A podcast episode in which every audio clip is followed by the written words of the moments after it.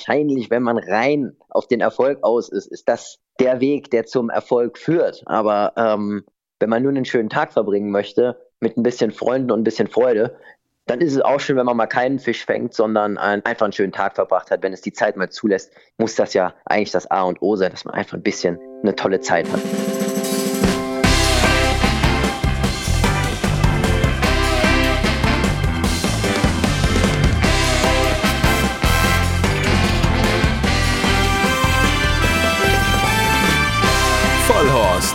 Rennsportshow mit ihrem Moderator Alexander Franke. Ist es denn schon soweit, dass die von Vollhorst keine neuen Gäste mehr haben, dass sie die Gäste jetzt schon zum zweiten Mal einladen müssen? Nein, eigentlich ist es noch nicht soweit. Meine Liste ist noch sehr, sehr lang. Da können wir noch Monate und Jahre eigentlich füllen, wenn es darum geht, wen ich noch alles hier in dieser Show befragen, interviewen, ausquetschen und zu Gast haben möchte. Und es haben ja auch schon erste Bewerbungen hier stattgefunden, wo Leute gesagt haben, ich möchte unbedingt mal in die Show. Und äh, ja, das hat aus verschiedenen Gründen dann unter Umständen mal nicht geklappt. Aber das ist ein anderes Thema. Heute also auf jeden Fall das erste Mal in der Geschichte von Followers, dass wir einen Gast zum zweiten Mal da haben. Es ist ein Mann, der vor, boah, was, das ist schon zwei Jahre her, äh, im September 21 als Jockey noch bei uns zu Gast gewesen ist. Naja, und jetzt gab es diese große Meldung, dass er eben nicht mehr Jockey sein wird, sondern ab dem 1. Januar der neue Trainer von Gestüt Röttgen, vom großen Gestüt Röttgen, Millmühlen-Stiftung, 4711 Kölnisch Wasser, was weiß ich, wie viel Derby-Sieger. Also, das ist ein großer Posten, das sind große Fußstapfen, nämlich die von Markus Klug, in die er treten wird. Und deshalb habe ich gesagt, den müssen wir auf jeden Fall einladen einladen. Meldung ist so frisch, der muss nochmal kommen, der muss jetzt mal darüber sprechen und deshalb ist er heute hier. Ich freue mich. Maxim Pischör, hi. Hallo Sandy, ich freue mich auch. Ja, ich hatte vor diesem Tag wirklich Angst, dass ich dann irgendwann mal sagen muss, okay, jetzt müssen wir einen zum zweiten Mal einladen, ne? weil irgendwie das ist, äh, alle zwei Wochen da jemand Interessantes zu finden. Hm, wir hätten noch genug im Köcher gehabt und ich hatte eigentlich auch schon jemand im Kopf, aber dann gab es ja diese, diese große, große Meldung, aber jetzt der Reihe nach. Also für all diejenigen, die äh, Maxim Pischör noch nicht kennen, ja, ähm, Folge Nummer 16, das war die Folge im September 2021. So lange gibt es uns also schon seit über zwei Jahren. Da warst du ausführlich zu Gast bei uns und da hast du auch aus dem Nähkästchen geplaudert und hast alles eigentlich über deine Karriere auch erzählt. Das machen wir jetzt heute einfach nicht nochmal, oder? Weil sonst ist ja. Wir wollen ja auch niemanden langweilen. Also genau. dein Format gibt es ja nicht, nicht umsonst so lange, sondern weil du immer interessante Sachen erzählst. Da hoffen wir mal, dass wir heute da mal anschließen können. So, jetzt ähm, ist er hoch erfolgreicher Reiter. Da hat sich auch in den letzten zwei Jahren nicht nichts geändert. Äh, Platz 3 in der Statistik. Ähm, wieder mal wird es mit dem Championat in diesem Jahr wohl nix. Ähm, das ist schon relativ klar. Das ist sehr schade, weil du es irgendwie immer in den letzten Jahren geschafft hast, immer so ganz knapp zu fighten. Früher mit Baujan und, und jetzt ist Andrasch halt meilenweit vorne weg. Und naja, gut, das ist jetzt halt nun mal so. Aber Platz 3 ist ja auch sehr gut. Immer noch sehr guter Jockey. Äh, deinen Derby-Sieg hast du auch in der Tasche. Diana hast du auch schon gewonnen. Das wissen wir alle schon. Aber jetzt kam diese große, große Meldung vorgestern. Maxim Pecheur wird der neue Trainer aufgestüt Röttgen. Herzlichen Glückwunsch erstmal dazu. Vielen Dank, Sandy. Das ist, das ist schon eingeschlagen wie eine Bombe. Also ich muss sagen, in dem Moment, wo das rauskam, ich alleine hab's, ich glaube, zwei oder dreimal von Leuten direkt als WhatsApp weitergeleitet bekommen. Ich weiß gar nicht, wie war das bei dir? Der Telefon war ja ununterbrochen wahrscheinlich am, am Läuten, oder? Ja, da hast du vollkommen recht. Ähm, das ist natürlich immer eine große Veränderung im, im deutschen Rennsport und da haben viele Leute ähm, direkt was zu, dazu zu sagen, haben sich bei mir gemeldet oder ähm, haben mir die Nachricht auch geschickt. Viel ähm, Freude wurde mit mir geteilt und ähm, Negatives wird sich natürlich bei mir äh, äh, nicht gemeldet, das ist klar. Deswegen habe ich nur sehr viele positive Anrufe äh, bekommen und das motiviert einen natürlich umso mehr, dass man da eine äh, schwere, aber richtige Entscheidung getroffen hat. Ich habe von dieser Nachricht ja schon relativ früh gehört. Das war, also ich habe nochmal nachgeschaut, wann es die ersten Gerüchte gab, dass du tatsächlich neuer Trainer wirst auf Röttgen. Äh, bei mir war es der 28. September. Ja, also schon vor über einem Monat äh, haben das schon irgendwie die, wie sagt man so schön, Spatzen von den Dächern gepfiffen. Wann, wann stand das denn wirklich fest oder wann gab es da die ersten Gespräche? Ja, das, äh, das fing eigentlich alles viel, viel, viel später an, als, äh, als man meinen könnte. Denn es war zu dem Zeitpunkt war eigentlich noch überhaupt gar kein Gespräch aufgekommen. Wir haben ähm, in der Zwischenzeit dann nur mal so überhaupt die Frage, äh, stand dann im Raum, ob ich überhaupt ganz grob allgemein auch Interesse hätte. Und ähm, da habe ich gesagt, ja, ich könnte mir das schon vorstellen, aber aufgrund der vielen Bewerber und ähm, anderen Optionen, die eventuell gezogen werden äh, können, ähm, ja, musste erst weiter bearbeitet werden und äh, dann habe ich ganz, ganz, ganz lange von der ganzen Sache eigentlich nichts gehört und richtig äh, ernst wurde das erst tatsächlich vor einigen wenigen Tagen. Und dann musstest du gleich zusagen oder haben die dich dann äh, gesagt, hier, jetzt aber auch schnell oder, oder hast du sofort zugesagt oder wie war das? Ja, wir haben uns dann eigentlich über das Wochenende äh, äh mehr oder weniger zusammengesetzt, unterhalten und äh, an Details gefeilt, weil das muss natürlich alles auch besprochen werden und da gibt es ja immer ein paar Punkte, die, die auch ausführlicher beredet werden müssen. Aber wir haben das in relativ kurzer Zeit dann ähm, ausgearbeitet. Das ist eigentlich das richtige Wort, ausgearbeitet, dass jeder halbwegs zufrieden ist und man sich mit der Situation auch so anfreunden kann. Haben die dir gesagt, seit wann die damit geliebäugelt haben? Weil vielleicht ist es ja auch so, dass die auch das Gerücht gehört haben und dann erst auf die Idee gekommen sind. Das ist auch möglich. Ich weiß das aber selber gar nicht. Da ähm, habe ich auch keinerlei Informationen zu bekommen. Ich habe nur einfach gehör gehört im Nachhinein auch, dass es relativ viele Bewerber gab und auch andere Optionen. Äh, ich weiß aber nicht welche. Und deswegen wurde äh, das Ganze relativ spät erst entschieden. Für mich wäre es natürlich praktischer gewesen, wenn ich jetzt aus meiner eigenen Sicht heraus äh, reden darf, dann, dass das vielleicht ein bisschen früher so ein Zeitpunkt ergriffen worden wäre, damit vielleicht auch die Situation mit den Jährlingen noch äh, bei vielen Leuten ungeklärt gewesen wäre oder man noch ein bisschen mehr hätte vielleicht ähm, Chancen gehabt, ja. Jährlinge zu bekommen, die jetzt natürlich schon verteilt sind in den meisten Fällen.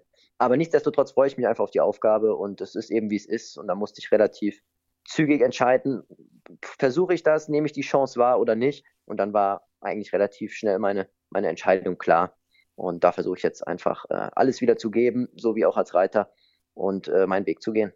Ja, wird auf jeden Fall sehr, sehr spannend werden. Als Reiter hast du nicht viel falsch gemacht, das sieht man an deinen Erfolgen, aber auch an deinem Ruf, hast einen guten Ruf.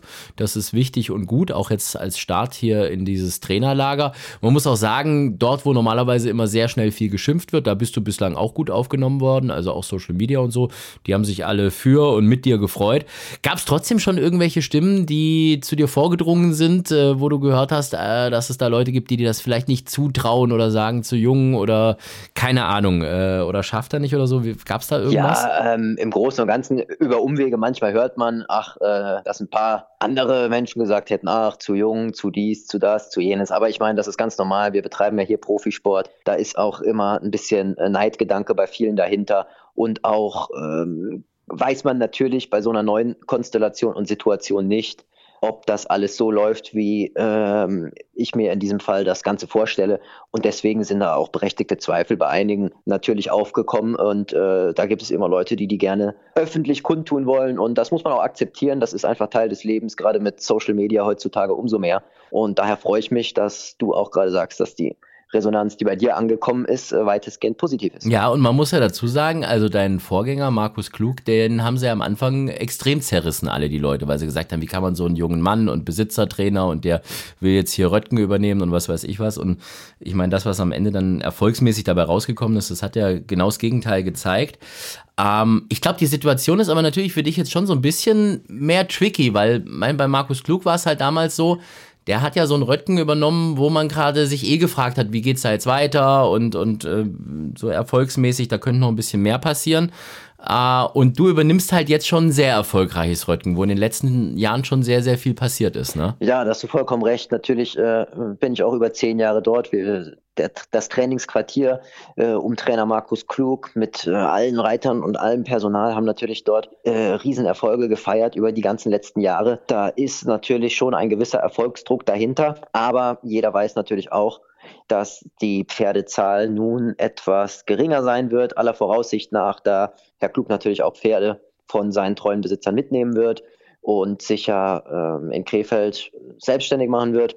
Und da man mit, den, äh, mit der reduzierten Pferdezahl zu Beginn natürlich nicht an die Erfolge der letzten vergangenen Jahre anknüpfen können wird, direkt, ist natürlich klar. Nichtsdestotrotz äh, werde ich und äh, alle, die mit der ganzen Situation zusammenhängen, versuchen das Beste aus jedem Pferd zu machen und ähm, dass wir uns bestmöglich präsentieren können. Mhm, ich habe gesehen, also so die ersten Jährlinge sind ja jetzt schon auf der Trainingsliste natürlich noch von Markus Klug, die Röttgener, aber das werden ja dann deine mal sein. Äh, ich glaube, so neun oder zehn Stück sind es da schon. So insgesamt so rund 20 Pferde von Röttgen. Weiß man da schon irgendwie was? Weil du darfst ja auch andere trainieren. Also du bist ja ganz normal, wie es Markus Klug eben dann auch in seiner Röttgen-Funktion war und dann eben auch weiter sein wird. Ganz normal Public-Trainer. Also du darfst ja rein theoretisch, du darfst ja auch für mich trainieren. Das ja? ist völlig richtig. Ähm, ich übernehme quasi ungefähr dieselbe Position wie Herr Klug äh, seinerzeit damals und äh, arbeite bei Röttgen und kann auch für jeden anderen Besitzer, der die Vorzüge der super Trainingsanlage und auch äh, mit mir in Person und dem gesamten Team ähm, genießen möchte, ähm, stehe ich gerne jederzeit zur Verfügung und ähm, bin bereit auch für andere zu trainieren. Gab es schon äh, erste Anrufe, dass da jemand mal gefragt hat, wie es aussieht oder, oder sogar schon jemand, der gesagt hat, komm, den kriegst du oder, oder, oder ich bleib oder sonst irgendwas? Einige Menschen haben mich natürlich äh, relativ kurz danach schon überhaupt mal gefragt, ob das möglich ist, so wie du ungefähr gerade, ob wir überhaupt uns vorstellen können, dass weiter Besitzer äh, Pferde ins Training geben, wie das alles aktuell ähm, geplant ist. Ähm, natürlich sind wir noch nicht ganz am Ende mit allen Vorbereitungen, da natürlich Herr Klug bis Ende des Jahres noch der aktive Trainer ist und das Training aktiv gestaltet. Ähm, muss natürlich auch erstmal abgewartet werden, wie die Situation sich hier verändert, ähm, was mit dem Personal passiert. Und das sind äh, alles Fragen, die natürlich bei neuen Kunden auch aufkommen, die sich in den nächsten Wochen erst richtig klären und dann wird man auch ähm, intensivere Gespräche führen können. Wie ist es denn jetzt gerade so mit dieser Zusammenarbeit? Weil im Endeffekt, du übernimmst ja dann den Stall von ihm, er geht ja weg nach Krefeld, macht da sein eigenes Ding äh, und du arbeitest im Moment noch für ihn als Jockey auf Röttgen. Also ist das so von der Stimmung her gerade so ein bisschen komisch oder seid ihr da Profis genug? Ja, also wir haben äh, persönlich äh, aktuell keine negativen äh, Kontakte. Ähm, wir versuchen alle, das gesamte Team, ähm, um die Futtermeister, um die ganzen Arbeitsreiter, um die Jockey-Kollegen, bestmöglich einfach unseren Job zu machen, so wie die ganzen vergangenen Jahre. Und dass das alles sauber und ordentlich läuft, dass die letzten Starter von Herrn Klug äh, bestens vorbereitet in die Rennen gehen können. Und dann denke ich, wird das ähm, schleichend sich dann voneinander wegbewegen und äh, jeder wird dann glücklich versuchen, seine neue Situation für sich zu nutzen. Erster, erster ist es dann soweit. Wie läuft es jetzt bei dir so weiter mit deiner Jockey-Karriere? Also hast du jetzt gesagt, okay, jetzt mache ich auch jetzt schon mal langsamer irgendwie, um mich da jetzt schon mal auf den Trainerjob vorzubereiten? Oder ist das schon so, dass du sagst, okay, 31. Dezember oder was, äh, Dortmund, Sandbahn, Renntag, mein letzter Tag und ab 1.1. bin ich Trainer? Oder da, du, ich weiß gar nicht, darfst du eigentlich weiter dann noch als Jockey arbeiten, wenn du Trainer bist? Ähm, das ist offiziell auf jeden Fall mal nicht äh, Trainer und Jockey gleichzeitig zu sein. Dementsprechend äh, werde ich natürlich auch dann nicht mehr reiten können. Das ist auch völlig in Ordnung, weil man als Trainer natürlich eine Vielzahl von Aufgaben zu bewältigen hat und das mit dem Reiten dann irgendwann wahrscheinlich auch äh, nicht so einfach sein wird, unter einen Hut zu bringen. Äh, mein mhm. Plan aktuell ist eigentlich so aller Voraussicht nach auf jeden Fall Sonntag in Krefeld noch aktiv zu sein und was, was danach im Rennsattel passiert, muss man noch so ein bisschen abwägen. Ähm, und das ist noch nicht endgültig entschieden, aber Sonntag Krefeld werde ich auf jeden Fall nochmal dabei sein und habe da relativ viele Ritte in Aussicht und freue mich einfach nochmal den nächsten Renntag mitzumachen. Ja, da werden wir nachher noch drüber sprechen. Ich werde ja wahrscheinlich wieder versuchen, ein paar Tipps aus der Nase zu ziehen. Das kennst du ja noch vom letzten Podcast. Was ich auch gesehen habe, du bist in, in Mülheim am 2. Dezember, bist aber auch schon für zwei Ritte angegeben. Das hat mich ein bisschen gewundert. Also zum einen, weil es halt einfach in einem Monat ist und das ist schon sehr ungewöhnlich, vor allem irgendwie so in, in der Art von Rennen. Ähm, aber gut, ist ja vorher jetzt auch, wir haben, wir haben halt vorher auch nicht viele Rennen, da ist man vielleicht ein bisschen, bisschen aufgeregter für das, was jetzt kommt dann irgendwie. Ne? Ja, das hat äh, tatsächlich andere Hintergründe. Ähm, das ist zum Beispiel ein Ritt von Herrn Dr. Bolte mit einem Pferd. Ah, der, der setzt die immer so früh drauf, ne? Das hat mir schon mal jemand erzählt. Ganz genau. Ja, mm. ja den ich, den ich äh, auch immer geritten bin und dann ergibt sich äh, daraus eigentlich, dass ich ihn da, dort reiten können werde. Und deswegen hat er das frühzeitig einfach schon äh, klar gemacht, dass jeder informiert ist und man dann nicht unnötig nochmal äh, Gespräche führen muss. Und das ist auch so, so eine kleine Marotte, die ihn immer ausmacht. Und jeder weiß dann früh, auf welchen Pferden er sich vorstellen könnte, dass man reitet. Und die Details werden dann immer mal zwischendurch nochmal abgesprochen. Aber das ist vor allem diesem Umstand geschuldet. Ist das nicht manchmal ein bisschen schwierig so für euch als Jockeys, wenn ihr da so früh von den Trainern draufgesetzt werdet, ohne dass ihr gefragt werdet?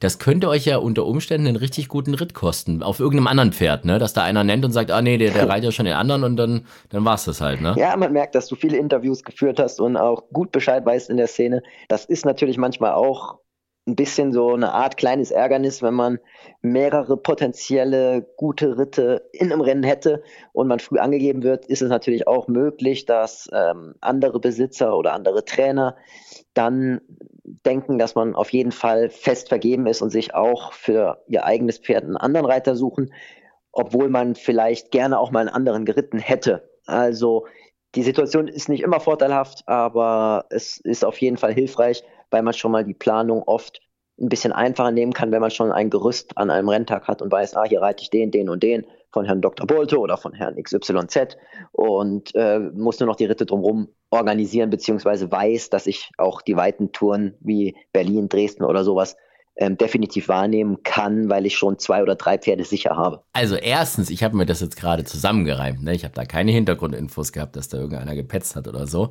Und zweitens, was mir aber bei dir schon auffällt, du redest heute schon sehr diplomatisch. Also man merkt schon so, ähm, ich weiß nicht, ist das so, ist das schon die Vorbereitung auf den Trainerjob, dass du, dass du da jetzt ein bisschen aufpassen musst, was du sagst, oder ist das, oder ist das heute die Laune einfach? Ach, ich denke, äh, diplomatisch sein ist bei uns im Job allgemein ausgesprochen wichtig. Also bei dir, bei mir, bei jedem. Das ist ja heutzutage äh, sowieso das A und O und im Rennsport ganz besonders. Und es gibt ja jetzt auch nichts äh, ganz Spezifisches irgendwie da rauszukitzeln. Ja, ja, ja, gut, der Rennsport ist halt schon so ein, so ein, so ein eigenes Pflaster, aber das ist in anderen Ge Bereichen ja schon auch so. Also das ist ja, ich mache ja noch viel anderes Zeug, Musik und was weiß ich was und so. Da haben wir übrigens eine, eine, eine gemeinsame Leidenschaft und das finde ich, äh, finde ich eine sehr witzige Geschichte eigentlich, weil wir beide teilweise ja schon auch privat mal dieselben Künstler hören, wo auch viele vielleicht gar nicht erwarten, dass, dass, dass wir sowas hören irgendwie. Das geht dann irgendwie so, vielleicht schon fast ein bisschen in die Hip-Hop-Richtung oder sowas. Und da gibt es eine, eine recht bekannte Rapperin. Wir sagen aber jetzt nicht, wer es ist, ne? Also das, das behalten wir für uns mal, wir zwei. Aber eine, eine schon sehr bekannte äh, Rapperin, die, wo wir uns mal darüber unterhalten hatten, dass du da auch äh, Fan bist und die Musik ganz gerne mal hörst, wenn du irgendwie unterwegs bist auf irgendeiner Rennbahn. Und ich hatte die, die große Ehre, diese recht bekannte äh, Künstlerin zu interviewen für ein SWR. Und wir sind durch irgendeinen Zufall darauf gekommen, was ich denn sonst so in meinem Leben mache, wenn ich nicht gerade Hip-Hop-Sendungen moderiere. Und da habe ich ihr gesagt, dass ich auf der Rennbahn moderiere. Und dann fing die auf einmal an, ach, ist das cool und Pferderennen. Und sie hat sich das schon überlegt für ihre Musikvideos. Da mal so ein Rennpferd und was weiß ich was. Und äh, dann habe ich ihr verraten, dass du Fan von der bist. Und, und sie kannte dich auch und ist auch Fan von dir. Und hat dann vom Derby-Sieg angefangen und was weiß ich was und so. Ich fand das richtig geil. Das ist doch, das, sowas motiviert einen doch als, als Sportler auch, ja. Wenn man einfach mitbekommt, die, die eigentlich eigenen Idole die haben einen dann wiederum als Idol. Das ist schon cool, oder? Ja, das ist natürlich was ganz Außergewöhnliches. Da, da freut man sich auch, dass man selber auch wahrgenommen wird von, von Menschen, wie du sagst, die man auch so selbst irgendwie als ungreifbar und entfernt und als Idol sieht, aber sich nicht vorstellen könnte, dass die überhaupt eine Wahrnehmung für einen selber haben. Und äh, das ist was ganz Besonderes. Das ist natürlich ausgesprochen lustig auch irgendwie. Und wer weiß, vielleicht äh, kommt ja auch mal ein Kontakt dann zustande. Und ich freue mich auf jeden Fall, dass, dass du mir davon erzählt hast. Das ist schon eine coole Sache einfach. Also mit anderen Worten, wenn das nächste Nummer 1 Single, Single Charts Nummer 1 Video in Aufgestüt Röttgen gedreht wurde, dann wissen wir jetzt auf jeden Fall, wo es seinen Ursprung gehabt hatte. Das ist schon, ist schon sehr gut. Musst du eigentlich jetzt nach Röttgen ziehen? Ist das dann irgendwie so? Oder, oder äh, ändert das jetzt eigentlich gar nichts? Also du musst halt jetzt vielleicht noch ein bisschen früher aufstehen als früher, oder wie ist das? Ja, genau. Ich äh, wohne ja nicht weit entfernt von Röttgen, sind nur 20 Kilometer und das ist super erreichbar. Deswegen war jetzt ein Umzug auch nicht äh, zwangsläufig nötig. Ich denke, dass wir das alles ganz gut so hinbekommen. Mhm. Und ein bisschen Distanz manchmal zur, zum Arbeitsplatz ist ja auch gar nicht verkehrt, wenn man wenn man auch zu Hause mal ein bisschen abschalten kann, wieder ein bisschen Distanz gewinnt, dann arbeitet es sich manchmal auch ein bisschen freier am nächsten Tag wieder das kennt wahrscheinlich jeder, der sehr nah oder nur zu Hause arbeitet, da, dass man dann gar nicht in diese Abschaltphasen kommt, die auch besonders wichtig sind, um wieder kreativ denken zu können. Ja, das war irgendwie so das Komische während der, während dieser Pandemiezeit, ne, als man dann nur noch zu Hause war und alles von zu Hause gemacht hat. Und ich bin auch ehrlich gesagt nicht so der allergrößte Homeoffice-Fan irgendwie, weil ich mir immer so denke, Boah, ich weiß nicht. Also weißt du, du bist dann doch noch mal ein paar Stunden länger irgendwie im Büro und was weiß ich und, und verbindest es einfach so zu sehr. Also ich habe das immer sehr genossen, wenn ich irgendwie die Möglichkeit hatte, mein Zeug immer woanders zu machen. Ne? Ja, das kann ich vollkommen verstehen, weil man muss ja irgendwann am Tag auch mal abschalten. 24-7 geht auch nicht, dann äh, glaube ich, kriegt jeder irgendwann den berühmten neuen Burnout. Und ähm, deswegen ist schon so auch so eine räumliche Distanz, genau wie du sagst, mal gar, gar nicht schlecht. Man hat ja heutzutage auch genug Möglichkeiten für Ernstfälle oder für äh, Dringlichkeiten, immer erreichbar zu sein und immer nochmal was möglich zu machen. Aber im Großen und Ganzen muss man eben zwischendurch auch einfach mal abschalten können. Ja, vor allem, wenn es dann auch noch so ist, dass die eigene Ehefrau noch dasselbe macht, äh, wie man selber oder zumindest in derselben Branche aktiv ist. Deine Frau, äh, da haben wir uns letztes Mal ja schon drüber unterhalten, die ist ja Pferdephysio oder eigentlich grundsätzlich Physio, macht das aber in, in erster Linie auch für die Pferde. Und, und du hast damals schon gesagt, also ab und zu hat es dann mal geschafft, vielleicht noch nach Röttgen mitzukommen, auch mal so ein bisschen zu reiten oder so. Wird sich das jetzt irgendwie groß ändern? Also ist die da jetzt öfters mit dabei oder, oder macht die da vielleicht komplett ihr Zeug? Zeug dann auf dem Gestüt oder, wie, wie, macht ihr das? Oder ist das jetzt gar kein großer Unterschied erstmal? Ja, das sind Themen natürlich, über die man sich auch Gedanken macht. Ähm, ich meine, so ein großes Projekt, in das ich jetzt äh, mich reingestürzt habe, birgt natürlich immer viele Möglichkeiten, viele Ideen und auch viele Herausforderungen. Und da ist natürlich immer eine Idee, sie und ihr Know-how, ihre Reitfähigkeiten und auch eben gerade die ganzen äh, gesundheitlichen Aspekte mit Osteopathie, Physiotherapie und Co in die Arbeit äh, täglich mit einfließen zu lassen und einfach auch nochmal immer eine zweite Meinung zu haben, ohne immer direkt äh, tierärztliche oder fremde Betreuung zu benötigen. Das kann ein großer Vorteil sein. Man muss gucken, wie man das alles unter einen Hut bringt. Aber von der Idee her wäre das auf jeden Fall eine Option, ähm, an die wir auch schon gedacht haben und die ähm, eben weiter realisiert werden muss, wenn sich das als sinnvoll herausstellt. Zumal sie ja mittlerweile auch weiß, wie man trainiert. Ne? Das ist ja, ich habe das ja sehr nah mitbekommen, dass sie ja in diesem Jahr ihren Besitzertrainer gemacht hat, weil das ja ein, ein, ein exzellenter Jahrgang war, muss man dazu sagen. Also äh, Lissy Baum ja auch, ja, die kennt man ja und äh, ja. Monique Lübke hat ja auch schon den ersten Sieger da aus dem Jahrgang gehabt. Eine Frau Victoria Ganschi, die mittlerweile Victoria Franke heißt, hat im selben Jahr auch bestanden. Also von dem her, da kennen, kennen meine Frau und deine Frau sich so ein bisschen, weil sie beide eben Besitzertrainerin sein können. Deine hat es, glaube ich, auch schon durchgezogen. Ne? Die hatte doch irgendwie auch schon die ersten, ersten Starter. Ice Age war das, glaube ich, ne? Ja, das ist völlig recht. Ähm, früher hatte, äh, hatten, hatte sie Pferde ähm, als Besitzerin immer bei Trainern, bei denen wir damals waren. Und ähm, ihren ersten eigenen Starter auf eigenem Namen war Ice Age, den wir eben dann zu Hause ähm, im, bei uns im Stall trainiert hatten und äh, der für uns gelaufen ist. Aber da waren wir leider nicht so vom Glück verfolgt und deswegen mussten wir ihn an einen schönen Platz weiterverkaufen und ist jetzt glückliches Reitpferd geworden. Aber sie macht das nochmal irgendwie weiter irgendwie? Weil das wäre ja mal auch eine schöne Story schon wieder. Weißt du, hier irgendwie ein Rennen und dann haben wir da hier Besitzertrainerin Lena Pecheur gegen Trainer Maxim Pecheur und so. Ne? Und dann streitet ihr euch um, um wer, wen René Picholek reitet oder ich weiß nicht, wie das ist. Ihr seid, ihr seid doch immer, ihr seid immer noch Best Friends irgendwie, ne? Das ist doch, glaube ich, schon so, oder? Ja, total. Also René und ich, glaube ich, wir kennen uns so lange. Wir sind äh, schon immer sehr gut zusammen, haben ja bereits bei Recke die Ausbildung quasi zusammen ähm, beendet und sind zusammen in Iffezheim bei Gerald Geisler gewesen, dann bei Herrn Klug zusammen und äh, ja, unser ganzer Lebensweg eigentlich ist immer wieder komplett zusammen und deswegen haben wir ein super Verhältnis zueinander. Ja, das hatten wir in dem äh, letzten Podcast mit Gerald Geisler ja auch schon thematisiert. Ich weiß nicht, ob du den gehört hast, aber da ging es ja auch um euch zwei, wo ich gesagt habe, das ist schon erstaunlich, ähm, dass der in so frühen Jahren äh, zwei spätere so Spitzenklasse-Jockeys wie euch beide bei sich am Stall hatte. Ne? Der René war, war kurz sein Stalljockey und im selben Jahr bist du dann als, als Lehrling äh, zu ihm gekommen. Ja, da habe ich mein letztes Jahr Ausbildung gemacht und dann mit dem René dann Rennen geritten und die Pferde vorbereitet morgens und ähm, ja, wir haben auch viele Rennen gewonnen, mit, mit äh, Gerald eine, eine schöne Zeit gehabt. Und ähm, ich habe mich auch gefreut, dass, dass Gerald in Iffezheim gerade das zweijährige Auktionsrennen, das große gewinnen konnte.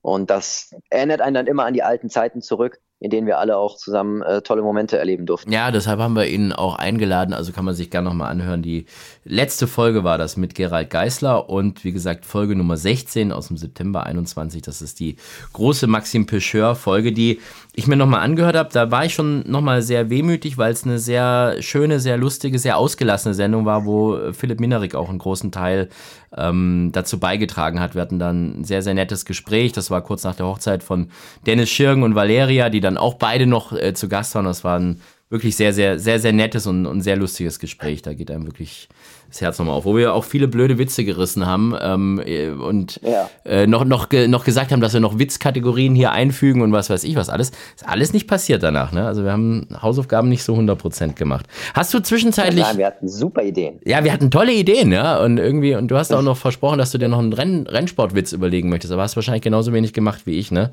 Zwei Jahre oh, Zeit gehabt. Wie war das mit Hausaufgaben? Wir, wir sprechen besser nicht drüber. Nee, nee, nee, Hat nee, nee. zur Schulzeit nichts geändert. Ja, das, das ist schon das. Warst du, warst du ein guter Schüler oder, oder wie war das bei dir? Ich war ja miserabel in der Schule, muss ich ja ganz ehrlich sagen. Ich würde behaupten, dass ich äh, relativ gut alles ähm, bis inklusive zu meinem Abitur äh, durchmachen konnte ohne den größten Aufwand vielleicht gehabt zu haben. Oh, okay. Ja, den größten Aufwand hatte ich auch nie, aber das hat man auch an den Noten gemerkt irgendwie. Dann ja, ich kam da ganz gut durch. Nee, bei mir war es, ich war ein, ein Top-Grundschüler, also ich war wirklich so ein Einserschüler, die wollten mich x Klassen überspringen lassen und ich glaube, bin mit einem Schnitt von 1,1 oder 1,2 aufs Gymnasium gekommen irgendwie. Und das ging dann noch genau ein Jahr gut, bis dann ich mich angefangen habe, für die Mädchen zu interessieren. Und dann waren auf einmal Mädchen und Musik wichtiger und dann auf einmal ging es rasant bergab. Man muss ja auch mal den Leuten ein bisschen, bisschen Futter geben, dass sie mal wissen, was, was, was hier so ja, Sache ist. Da, da, sieht man, da sieht man einfach, dass sich das trotzdem nicht daran gehindert hat, äh, Erfolg in allen möglichen Sparten zu haben. Denn tatsächlich muss ich ja auch immer wieder feststellen, dass die Schule ist ganz wichtig, aber es ist eben auch kein Garant dafür, dass man, wenn man gut oder schlecht war, hinterher erfolgreich oder nicht ist. Es ist ja immer noch das Leben und da spielen so viele Faktoren eine Rolle und da ist eben immer wieder nicht die Schule am Ende der einzige Parameter. Ja, nicht zwingend und vor allem, äh, ich glaube, es hängt auch ganz stark davon ab, was für Lehrer man hatte irgendwie. Also bei mir war es wirklich so, auf dem ja. Gymnasium hatte ich ganz schlechte Lehrer und ich habe dann damals mit 15 schon meine erste Radiosendung gehabt. Da war es natürlich eh so ein bisschen, oh, weiß nicht, auf, auf Wolke 7 und, und da war dir so ein bisschen alles scheißegal und so und du hast gedacht, dir kann keiner was und so. Und ähm, die Lehrer, die haben, die haben da ja überhaupt nicht mitgespielt. Also statt dass die das irgendwie versucht haben zu nutzen, irgendwie, weißt du, diese, diese Erfahrung, die ich dann schon gesammelt habe, dass ich die vielleicht den anderen, anderen Mitschülern hätte weitergeben können oder so, das haben die gar nicht geblickt irgendwie. Und das ist, das war sehr schade. Und das ist dann tatsächlich erst so, als ich dann da von der Schule weg bin und dann bin ich erst auf die Realschule, habe da meinen Abschluss gemacht, weil ich Französisch abgewählt hatte, weil ich gesagt habe, das will ich nie wieder haben, weil ich irgendwie immer zwischen einer 5 und einer 6 stand und so.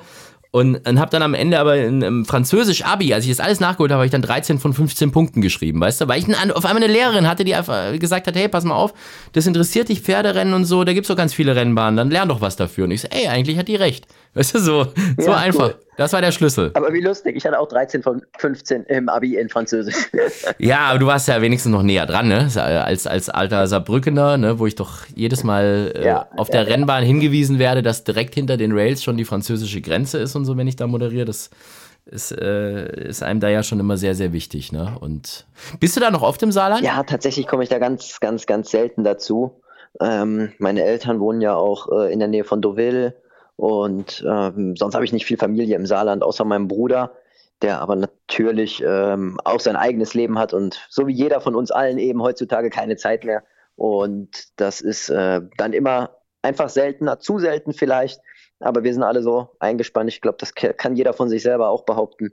Und da kommt sowas irgendwie dann doch ein bisschen zu kurz, wenn man dann zwar nur drei Stunden oder zweieinhalb Stunden fahren muss, aber das macht sich dann eben doch nicht eben mal so nebenbei. Das mit Deauville habe ich auch nicht wirklich gewusst. So, hast du da einen guten Restaurant-Tipp oder irgendwas? Weil ich bin tatsächlich, ähm, also ich war mal kurz in Deauville, aber auch irgendwie, ja, nur, nur so einen halben Renntag miterlebt. Aber jetzt tatsächlich zu der Auktion im Dezember werde ich, werde ich das erste Mal so richtig Deauville mitmachen. Also es ist natürlich nicht so Sommer-Deauville, wie man es kennt und mag, aber muss wohl auch mega schön sein, habe ich gehört. So mit Weihnachtsdeko und so schon. Also deshalb brauchen wir jetzt einen Tipp für alle, die da auch hingehen. Ja, total. Für mich ein absolutes Muss ist immer ähm, von Deauville nach Trouville auf den Fischmarkt und ähm, da kann man dann direkt gegenüber von den Fischständen ähm, Austern essen. Ich bin großer Meeresfrüchte- und Austern-Fan. Und gegenüber auf der Straßenseite gleich ein Baguette kaufen, dort eine Platte mit Austern und Austern oder Meeresfrüchte essen, die direkt vom Fischstand äh, einen Meter entfernt auf den Tisch gestellt werden dann fertig vorbereitet. Bist du auch selber so Angler oder irgendwas? Weil ich habe nämlich in deinem WhatsApp-Profilbild äh, oder in diesem Status, wo was rein, äh, sehe ich, den, seh ich den Fisch an der Angel oder ist das nur dem Nachnamen geschuldet? Ja, das wollte ich gerade sagen. Also das, das war, war, war immer so ein Spaß schon äh, des Nachnamens wegen. Ähm, Pêcheur übersetzt auf äh, Deutsch ist natürlich Fischer. Deswegen ähm, passt das zum Namen. Und fischen tue ich auch gerne, aber mehr so als richtiger Hobbyfischer. Also ich habe da keine, keine, kein super Know-how oder ausgeklügelten Techniken oder Spezialrouten. Ich sag mal, richtige Hobbyfischerei gefällt mir, Zeit mit Menschen zu verbringen, die man gerne hat und dann einfach auf den großen Fisch zu hoffen, ohne die größte Technik dabei zu nutzen. Ist das Fischen nicht aber eher sowas, was du so alleine machst? Ich dachte immer, das ist so mit so einem Fischerhut alleine auf dem Boot und dann äh, keiner kann mehr was. Oder ist das hier Gaudi? Weil dann schwimmen doch die Fische weg, ne? Also ich habe kenne mich ja, nicht aus. Wahrscheinlich, wahrscheinlich, wenn man rein auf den Erfolg aus ist, ist das der Weg, der zum Erfolg führt. Aber ähm, wenn man nur einen schönen Tag verbringen möchte, mit ein bisschen Freunden und ein bisschen Freude, dann ist es auch schön, wenn man mal keinen Fisch fängt, sondern ein, einfach einen schönen Tag verbracht hat. Wenn es die Zeit mal zulässt, muss das ja eigentlich das A und O sein, dass man einfach ein bisschen eine tolle Zeit hat. Gibt es auf Röttgen einen See eigentlich? Ist doch so riesig alles. Ein Angelverein. Sogar einen eigenständigen Angelverein, Ernsthaft? der Mitglieder aufnimmt. Uh. Absolut. Ja. Bist du da Mitglied? Noch nicht, aber äh, man könnte sowas ja mal ins Auge fassen. ja, ja, ja, du, wer weiß. Vielleicht kriegst du Mitgliederrabatt jetzt, wenn du Trainer auf Röttgen bist. Dass du nochmal 10% extra kriegst. Oder weil ich jetzt so tolle Werbung für den Angelverein, den Super Angelverein auf Röttgen mache, kriege ich einfach einen Mitgliedsausweis nach Hause geschickt. Vor allem, äh, ich weiß gar nicht, wie ist das denn? Normal darf man doch gar nicht so ohne weiteres nach Röttgen rein, oder? Ist das nicht so oder ist das, ist das so public? Ich dachte, das ist doch irgendwie, da muss man doch irgendwie zumindest irgendwie was mit dem Gestüt zu tun haben oder sich da anmelden oder so. Das heißt, dann ist das vielleicht ein Weg, dass man durch den Angelverein da auch mal die schönen, den schönen Röttgener Wald sieht, oder wie ist das? Das weiß ich leider gar nicht. Mit dem Angelverein bin ich nicht so ähm, bewandert. Ähm, ich weiß, dass er existiert, aber ich kann gar nicht genau dazu sagen, was, was die Mitglieder dort ausmacht oder wie man Mitglied werden kann oder wem dadurch äh, Zugang zum Gelände gewährt wird, denn das ist natürlich ein großes Areal und das ist, äh, wie die meisten ja wissen, ähm, auch alles eingezäunt zur Sicherheit und auch damit äh, niemand an die Pferde oder einfach unbefugt auch auf das Gelände geht, weil das ja trotzdem Stiftungsgelände ist und kein öffentlicher Park. Von daher muss das auch alles äh, geregelt sein und wie das sich mit dem Angelverein speziell verhält, das kann ich leider überhaupt nicht sagen. Gut, also bevor wir jetzt zum vollends zum Angel-Podcast werden, widmen wir uns jetzt wieder dem Pferderennsport, was wir hier eigentlich beherrschen.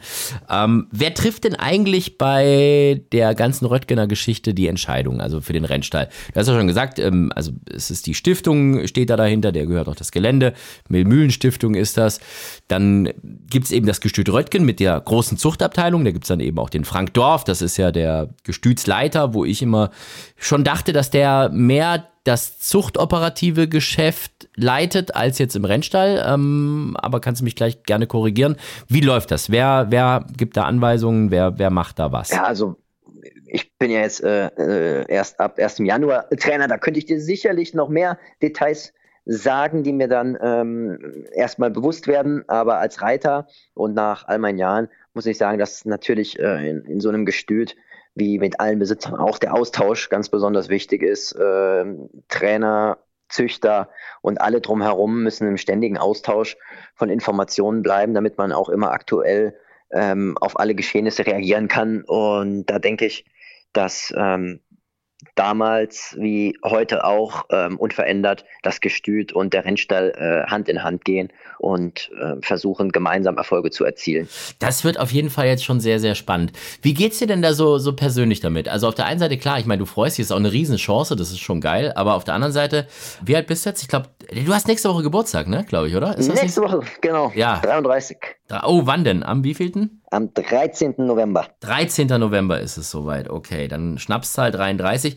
Das ist für einen Jockey ja schon sehr, sehr jung eigentlich da aufzuhören. Ne? Das ist so, ich meine, die meisten deiner Kollegen sind ja schon mal 15 bis 20 Jahre älter. Da hast du vollkommen recht. Man muss sich dann natürlich immer die Frage stellen, ähm, bekommt man die Chance auf Röttgen zu trainieren, später, wenn es einem selber am besten passen würde, nochmal.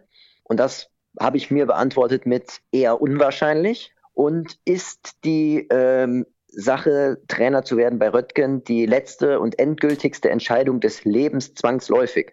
Und dann habe ich mir gesagt, na gut, wenn im schlimmsten Fall ähm, sich irgendwann herausstellt, dass das alles nicht so läuft, wie man sich das erwünscht hat, könnte ich natürlich auch in ein paar Jahren, weil ich, wie du sagst, noch jünger bin als meine anderen Kollegen, theoretisch ja meine Rennhose auch wieder auspacken und dann wieder in das äh, Jockeygeschäft einsteigen. Natürlich äh, ist das nicht Plan A, aber immer noch eine Option und deswegen ähm, kann man ein bisschen entspannter an die ganze Sache rangehen. Wann hast du den Trainerschein denn eigentlich gemacht? Weil das äh, ist ja die Grundvoraussetzung und das passiert ja auch nicht so von heute auf morgen. Ne?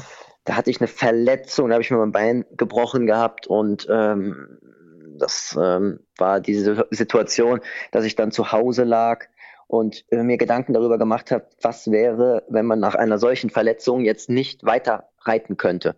Würde man einen anderen Job machen oder liebt man das Vollblut, den Galopprennsport und die Pferde zu sehr, um sagen zu wollen, dass man komplett aus dem Sport aussteigt. Und ähm, ich habe dann für mich entschieden, dass ich den Galopprennsport und unsere Pferde so liebe, dass ich auf jeden Fall in dem Sport bleiben wollen würde, solange es möglich ist. Und dann war für mich die einzige Option, weil es mir auch brennend interessiert, ähm, dass ich dann hinterher, falls ich nicht mehr reiten könnte, Trainer werden würde. Darüber habe ich mir nie spezifisch Gedanken gemacht. Das war rein ähm, daraus resultierend, dass ich Zeit hatte, aufgrund meiner Verletzung zu lernen und die Lizenz einfach zu machen. Und äh, das war jetzt gar nicht gezielt auf irgendwas direkt trainieren zu wollen. Ich habe mir das eher vorgestellt, wenn ich irgendwann äh, keine Lust mehr habe zu reiten oder wenn eine Verletzung mich heimsucht, eine schwere. Und äh, ja, jetzt kam es eben doch anders wie oft im Leben. Und da musste ich jetzt eben spontan und relativ kurzfristig die Entscheidung treffen, dass der Zeitpunkt jetzt gekommen ist. War das der doppelte Sprunggelenksbruch? Ja. Dann warst du kurz danach bei uns im Podcast und hast uns nicht erzählt, dass du einen Trainerschein gemacht hast. Das ist jetzt, das nehme ich jetzt persönlich. Ja, ich glaube, das war. Also jetzt will ich mich auch nicht mehr darauf festlegen. Jetzt, wo du das so sagst, kann auch ein anderer Bruch gewesen sein. Ich habe ja eine lange Liste an Verletzungen hinter mir. Das ist ja schon das Gute dann irgendwie, ne? dass man da zumindest mal weiß, dass, dass das jetzt zumindest mal aufhört. Also ich meine, im Training wirst du ja wahrscheinlich schon weiter mitreiten irgendwie. Also wäre ja blöd, wenn nicht, äh, wenn man so einen talentierten ja. Mann am Stall hat, der man selber ist. Aber zumindest das Verletzungsrisiko ist im Training ja, denke ich mal, schon ein bisschen geringer als Reiter, als es jetzt im Rennen ist, oder? Da hast du natürlich vollkommen recht. Ähm, man möchte sich natürlich als Reiter in der Arbeit äh, und für die Gallops nicht die Option nehmen, auch einen zweiten Eindruck von oben vom Pferd zu bekommen und nicht nur auf die Meinung vom Boden angewiesen ist. Und so hat man äh, doppelte Aussagen von einem selber. Und das ist ein Riesenvorteil. Also, wie du eben erwähnt hattest, Peter Schirm hat auch jung angefangen, reitet bis heute jeden Tag seine Pferde auch im Training und äh, hat dadurch sicherlich auch immer noch mal einen Informationsvorteil. Ähm, das muss jeder für sich selbst entscheiden, aber für mich denke ich, dass das sehr, sehr sinnvoll sein wird. Und deswegen werde ich auch versuchen, äh, im Training weiter zu reiten und einfach mehr Informationen über die Pferde zu bekommen, um sie gezielter einzusetzen. Wer sind denn die anstrengenderen Trainer? Also jetzt noch so aus deiner Jockeybrille. Die, die selber geritten sind und erfolgreich waren und, und noch weiter reiten oder die, die selber gar nicht auf dem Pferd saßen? Am allerschwierigsten sind die, für die man nicht gewinnt. Denn da kommt große Unzufriedenheit auf. Hast du dir, hast du dir selber schon irgendwie so zurechtgelegt, wie du das jetzt angehen wirst irgendwie? Weil ich meine, das ist ja schon spannend. Also du hast ja so deine ganz eigenen Erfahrungen gemacht als Reiter und hast dich ja, ja, paar Mal gefreut über Trainer, paar Mal geärgert und, und dann durftest du mal den nicht reiten und das und dann da hat man jetzt eine, glaube ich, eine ganz andere Sicht auf die Dinge und, und muss sich ja schon fragen, wie gehe ich das alles selbst an? Vor allem, jetzt ist es, wird es ja auch interessant. Ich meine, jetzt hast du ja unter Umständen mal deine noch besten Kumpels im Rennsattel, sind ja dann mal deine äh, Angestellten, möchte ich es nicht nennen, aber die reiten ja dann für dich. Also mit denen musst du ja auch mal Tacheles reden. Das ist schon eine Umstellung, oder? Ja, da werden viele neue Situationen auf mich zukommen. Ähm, aber die muss man professionell einfach sehen und dann gucken, was passiert und wie man auf die Situation reagiert. Ähm, jeder sagt sich wahrscheinlich vorher, ich gehe das so und so an, aber in der Situation selber wird es dann anders kommen. Das sind Prozesse, die sich entwickeln müssen mit Besitzern, ähm, mit den Reitern und auch allen anderen äh, Gegebenheiten drumherum. Und von daher ist das, glaube ich, ganz, ganz, ganz schwer, jetzt von außen zu sagen, ich bin so, ich werde so, das wird so.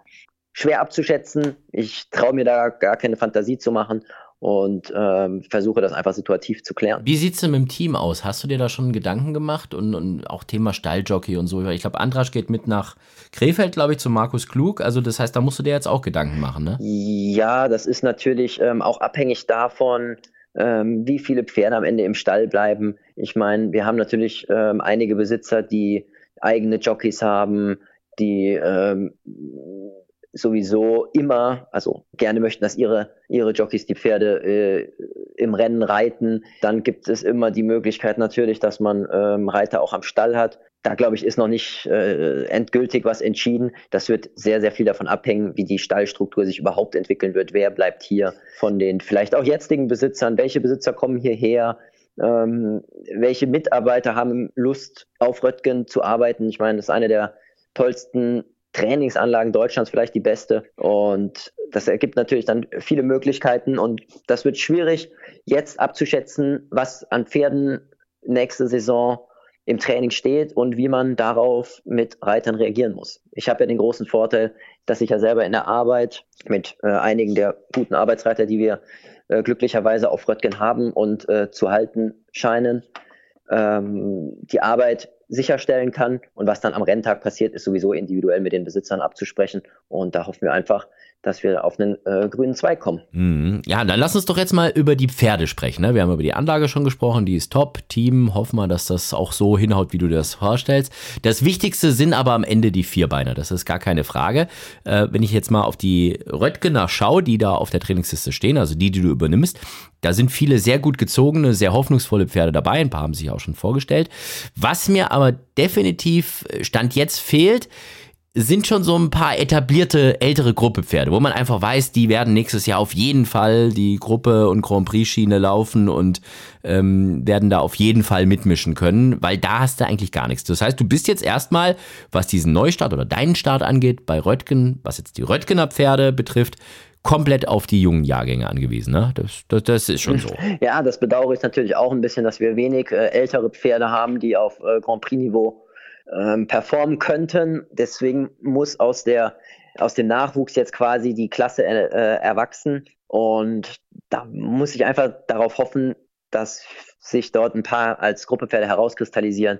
Ähm, ich meine, so eine, ein Pferd wie, wie Weltbeste ist natürlich super gezogen, ähm, hat bei ihrem Debüt direkt gewinnen können. Ähm, da muss man hoffen, dass sie dann äh, nächstes Jahr sich noch einmal weiterentwickelt und vielleicht äh, ihren Geschwistern oder ihren nahen Verwandten ähm, ein bisschen auf den Pelz rücken kann und auch in, in den großen Rennen mitmachen kann. Dann sag mir jetzt mal, stand jetzt der Zweijährige, auf den du am meisten Mumm hast? Ähm, das wird schon die Weltbeste aktuell sein, mhm. weil sie einfach schön gewonnen hat und äh, ganz prominente Verwandtschaft hat. Der beste Jährling? Das ist schwer zu sagen, da fangen wir ja gerade erst mit der Arbeit an. Da könnte ich dir nur rein über das Papier sonst erzählen, ähm, aus Sympathiegründen und genaueres müsste man dann auf Dauer natürlich anschauen. Aber äh, das ist noch äh, in weiter Ferne alles. Ja, ich habe gerade mal geschaut, ob bei den Jährlingen da irgendwie so ein Windstoß dabei ist oder so. Das wäre ja für dich interessant, weil Weltstar, Weltstar, den habe ich auch immer als, als Jährling schon geritten. Ähm, der hat dann mit Adri de Vries das Derby gewonnen. Und da ist äh, eine Stute äh, Nova.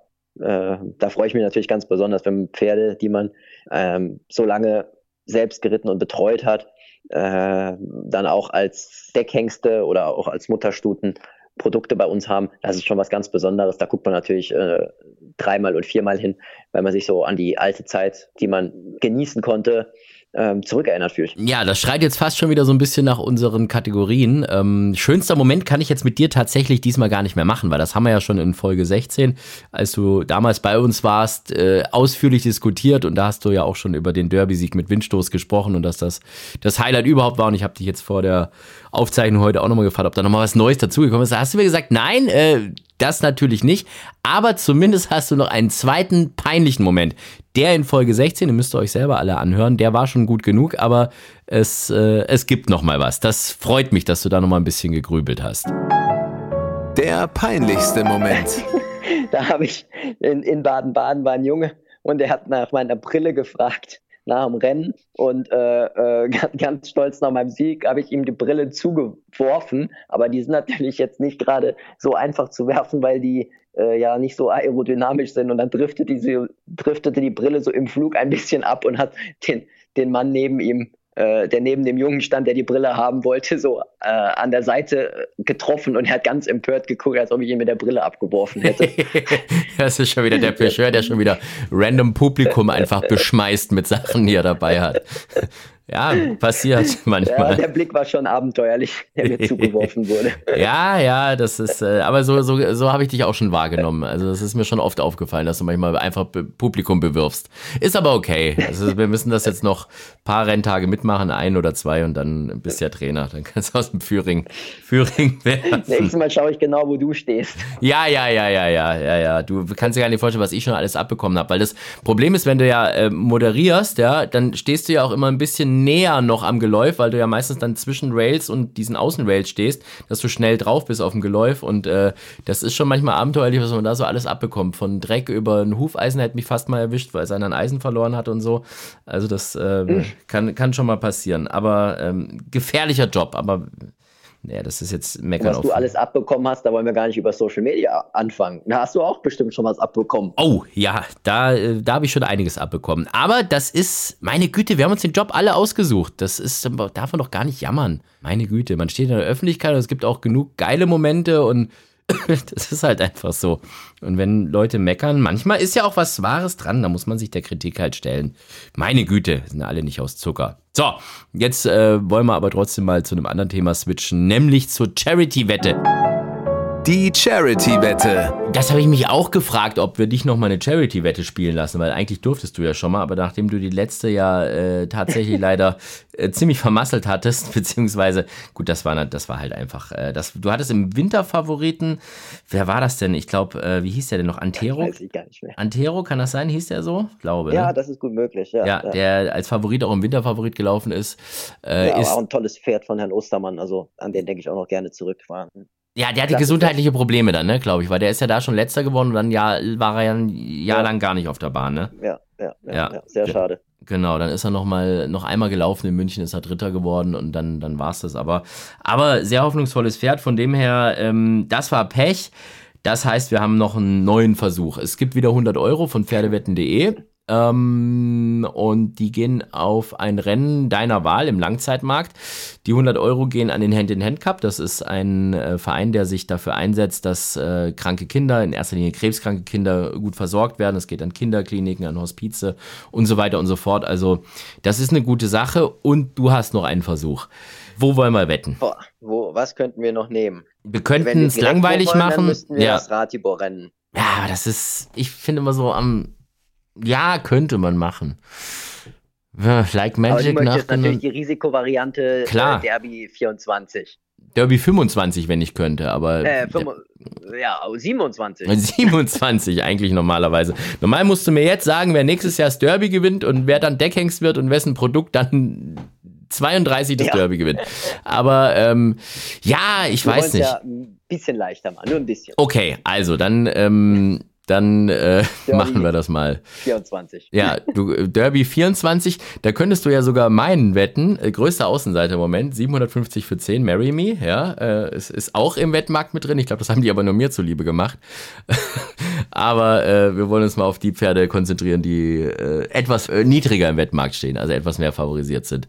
Wen können wir da nehmen? Ah, dann, wenn, wenn wir äh, bei der letzten, bei unserem letzten ähm, Telefonat bei Antero waren von Ittlingen, dann würde ich, nachdem er so toll gewonnen hat und auch ähm, im Winterfavorit super gelaufen ist, ähm, einfach aus dem Bauch heraus ähm, von Ittlingen Narrativo bei uns im Stall wählen, der ähm, Adlerflugsohn.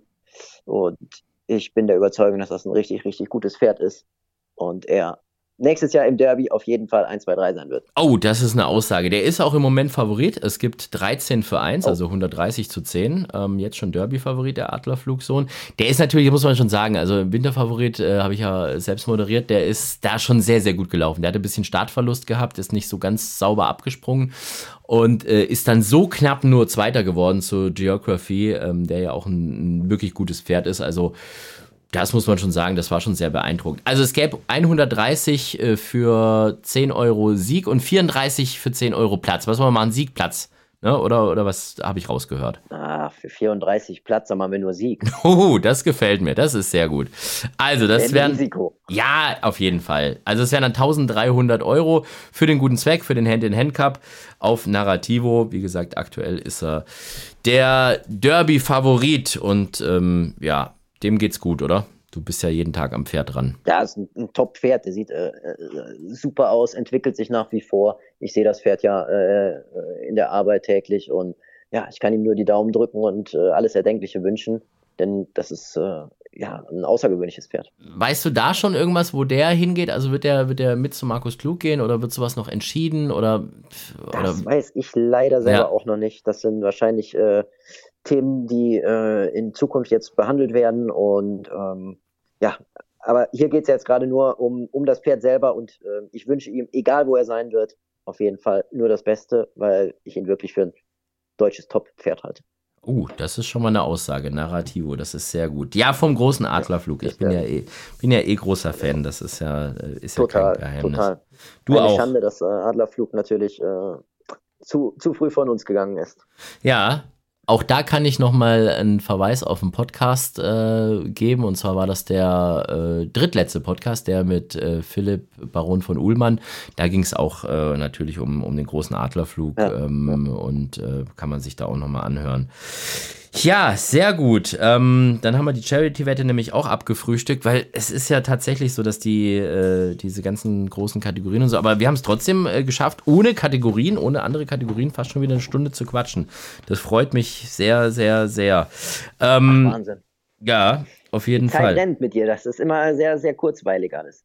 Ja, aber das ist aber auch so, wenn man, wenn man sich halt so auch einfach ganz gut versteht und wir telefonieren ja auch so ab und zu mal. Von dem her äh, bin ich eigentlich, eigentlich ganz froh, äh, dass wir nicht zu viel äh, Details äh, ausgepackt haben, die sonst keiner wissen darf. Wir, wir könnten ein Geheimnis noch mit der Außenwelt teilen. Sollen wir das mal machen, was uns zwei verbindet? Sollen wir, sollen wir darüber Warum wir mal. unsere Handys immer so laut haben Ja. und so arrogant sind. Ja, genau das. Äh, Maxim Pecheur und Alexander Franke haben nämlich einen technischen Defekt. Und zwar äh, hören wir beide schlecht. Das ist so, das ist uns mal aufgefallen, weil wenn wir zwei uns miteinander unterhalten, müssen wir uns fast anschreien, ähm, weil wir beide tatsächlich irgendwie einfach nicht die besten Ohren haben. Ne? Das ist irgendwie. Ich, also bei mir ist es, ich, ich schieb's immer darauf, dass ich als Kind oder als Jugendlicher zu laute Musik gehört habe und so.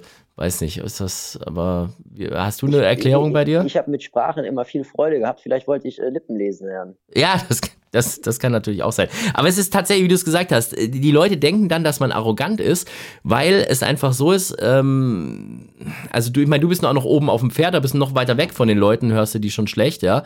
Äh, Und bei mir ist dann halt noch, meistens auf der Remme habe ich noch diesen Knopf da im Ohr, wo mir die Regie die ganze Zeit voll labert, habe ich eh nur noch ein Ohr übrig. Und wenn das dann auch noch schlecht ist, dann passiert mir das ganz oft, dass Leute mich anquatschen und ich einfach weiterlaufe. Und dann höre ich das danach von denen, also Gott sei Dank gibt es ein paar, die mir das wenigstens noch sagen, die anderen ignorieren mich wahrscheinlich Ja, einfach seitdem. Ja, und, Das ist und bei mir auch manchmal. Dann bekomme ich WhatsApp, äh, du hast mich heute dreimal ignoriert, äh, haben wir ein Problem miteinander oder dies. Ähm, ja, das muss man dann immer mal ganz nett aufklären, dass das kein böser Wille war. Äh, aber gut, so ist es. So hat jeder seine kleinen Macken. manchmal ist es ja auch gar nicht so schlecht, wenn man nicht alles hört, oder? Hat ja manchmal auch Nicht alles Vorteile. hört, nicht alles sieht und nicht alles weiß. Das ist oft gut. Ja, da gibt's doch diese alte Weisheit, ähm, eine äh, perfekte Ehe ist doch, glaube ich, so eine, eine Frau, die nicht so gut sieht und ein Mann, der nicht so gut hört, ne? War das nicht so? ich habe davon nicht gehört, aber ich stelle es mir gerade gut vor. Jetzt haben wir doch noch, noch einen Karlauer zum Ende rausgehauen. Maxim, ich wünsche dir Hals und Bein noch für deine letzten Ritte. Da wollte ich dich noch ausquetschen. Krefeld, jetzt lass mich mal gucken. Disposition Maxim Pecheur. So, also, da haben wir äh, Senador, Delia, Para, Red Nugget und das war's. Genau, das sind die vier, vier Ritte, Da haben wir die. drei gute Chancen. Also Se- Senador von Tony Potters äh, läuft ganz ganze Zeit eigentlich jetzt gut. Äh, viele Platzierungen geschafft. Para ist beim letzten Mal Bernstark in Hannover gelaufen ähm, und war Zweite, nur von einem Pferd geschlagen, ähm, das jetzt äh, irgendwie nur noch gewinnen möchte. Und äh, mein größter Mumm eigentlich ist, ist auf äh, Red Nugget von Herrn Nedo Rostek. Der lief das letzte Mal richtig gut. Äh, in Hannover auch. Ich habe ihn beim vorletzten Mal geritten und ähm, ja, ich glaube, das kann ein Pferd sein, das in Krefeld endlich gewinnt. 52 Kilo, da musst du aber nochmal in die Sauna, oder? Ja, dann, da, Disziplin zeigen bei der Ernährung. Das geht besser als äh, auf den letzten Drücker mit der, mit, mit der Sauna Gewicht zu verlieren. Ich habe mal gehört, dass das so ein Trick ist, dass man in die Badewanne geht und ganz viel Meersalz mit reinmacht und dann ganz heißes Wasser und viel Meersalz und dann nimmst du auch ab. Also das habe ich von einem deiner Kollegen mal gehört, dass ihr diesen Trick noch ja, auf Lager tatsächlich, habt. weil man auch einfach anfängt zu schwitzen. Also in, Ja. im heißen Wasser möchte der Körper sich kühlen und schwitzt auch. Man kann danach zum Beispiel auch äh, unter eine warme Bettdecke gehen, dann ist man so aufgeheizt und schwitzt auch nochmal nach. Da gibt es schon viele, viele Varianten. Ähm, aber die beste ist natürlich äh, die Variante, dass man ähm, einfach sein Gewicht dauerhaft hält und gar nicht so die Extremen vor dem Renntag anwenden muss. Das gefällt mir jetzt. Jetzt habe ich endlich eine Ausrede, wenn ich dann wieder den ganzen Abend in der heißen Badewanne hocke und danach einfach nur unter die Bettdecke gehe. Dann kann ich sagen, der Maxim Pecheur, Spitzenjockey und bald Spitzentrainer, der hat gesagt, das muss man genauso machen, um Gewicht zu verlieren. Ne? Also nicht ins Fitnessstudio oder sonst irgendwas, sondern erst baden, dann in die, in die kuschelige Bettdecke. Sehr gut. Maxim, ich wünsche dir alles, alles Gute für deine letzten Ritte, Hals und Bein in Krefeld, maybe in Mülheim, mal schauen, was noch kommt. Und vor allem eben dann auch für deine Trainerkarriere. Am 1.1.24 geht's los. Spannende, tolle, große Chance. Mach was draus auf jeden Fall und Hals und Bein, wir glauben an dich. Dankeschön, Maxim Pecheur. Vielen, vielen Dank, Sandy. Und äh, ja, ich hoffe, wir sehen uns bald mal wieder. Das war also Vollhorst für diese Woche mit unserem Freund Maxim Pecheur. Momentan noch Top-Jockey und ab dem 1.1.24 dann hoffentlich auch ein Top-Trainer. Wir freuen uns drauf und wir hören uns in zwei Wochen wieder. Bis dahin macht's gut. Ciao, tschüss und auf Wiederhören. Vollhorst, die Rennsportshow. Podcast von Pferdewetten.de. Moderator Alexander Franke. Inhaltlich verantwortlich Sascha van Treel.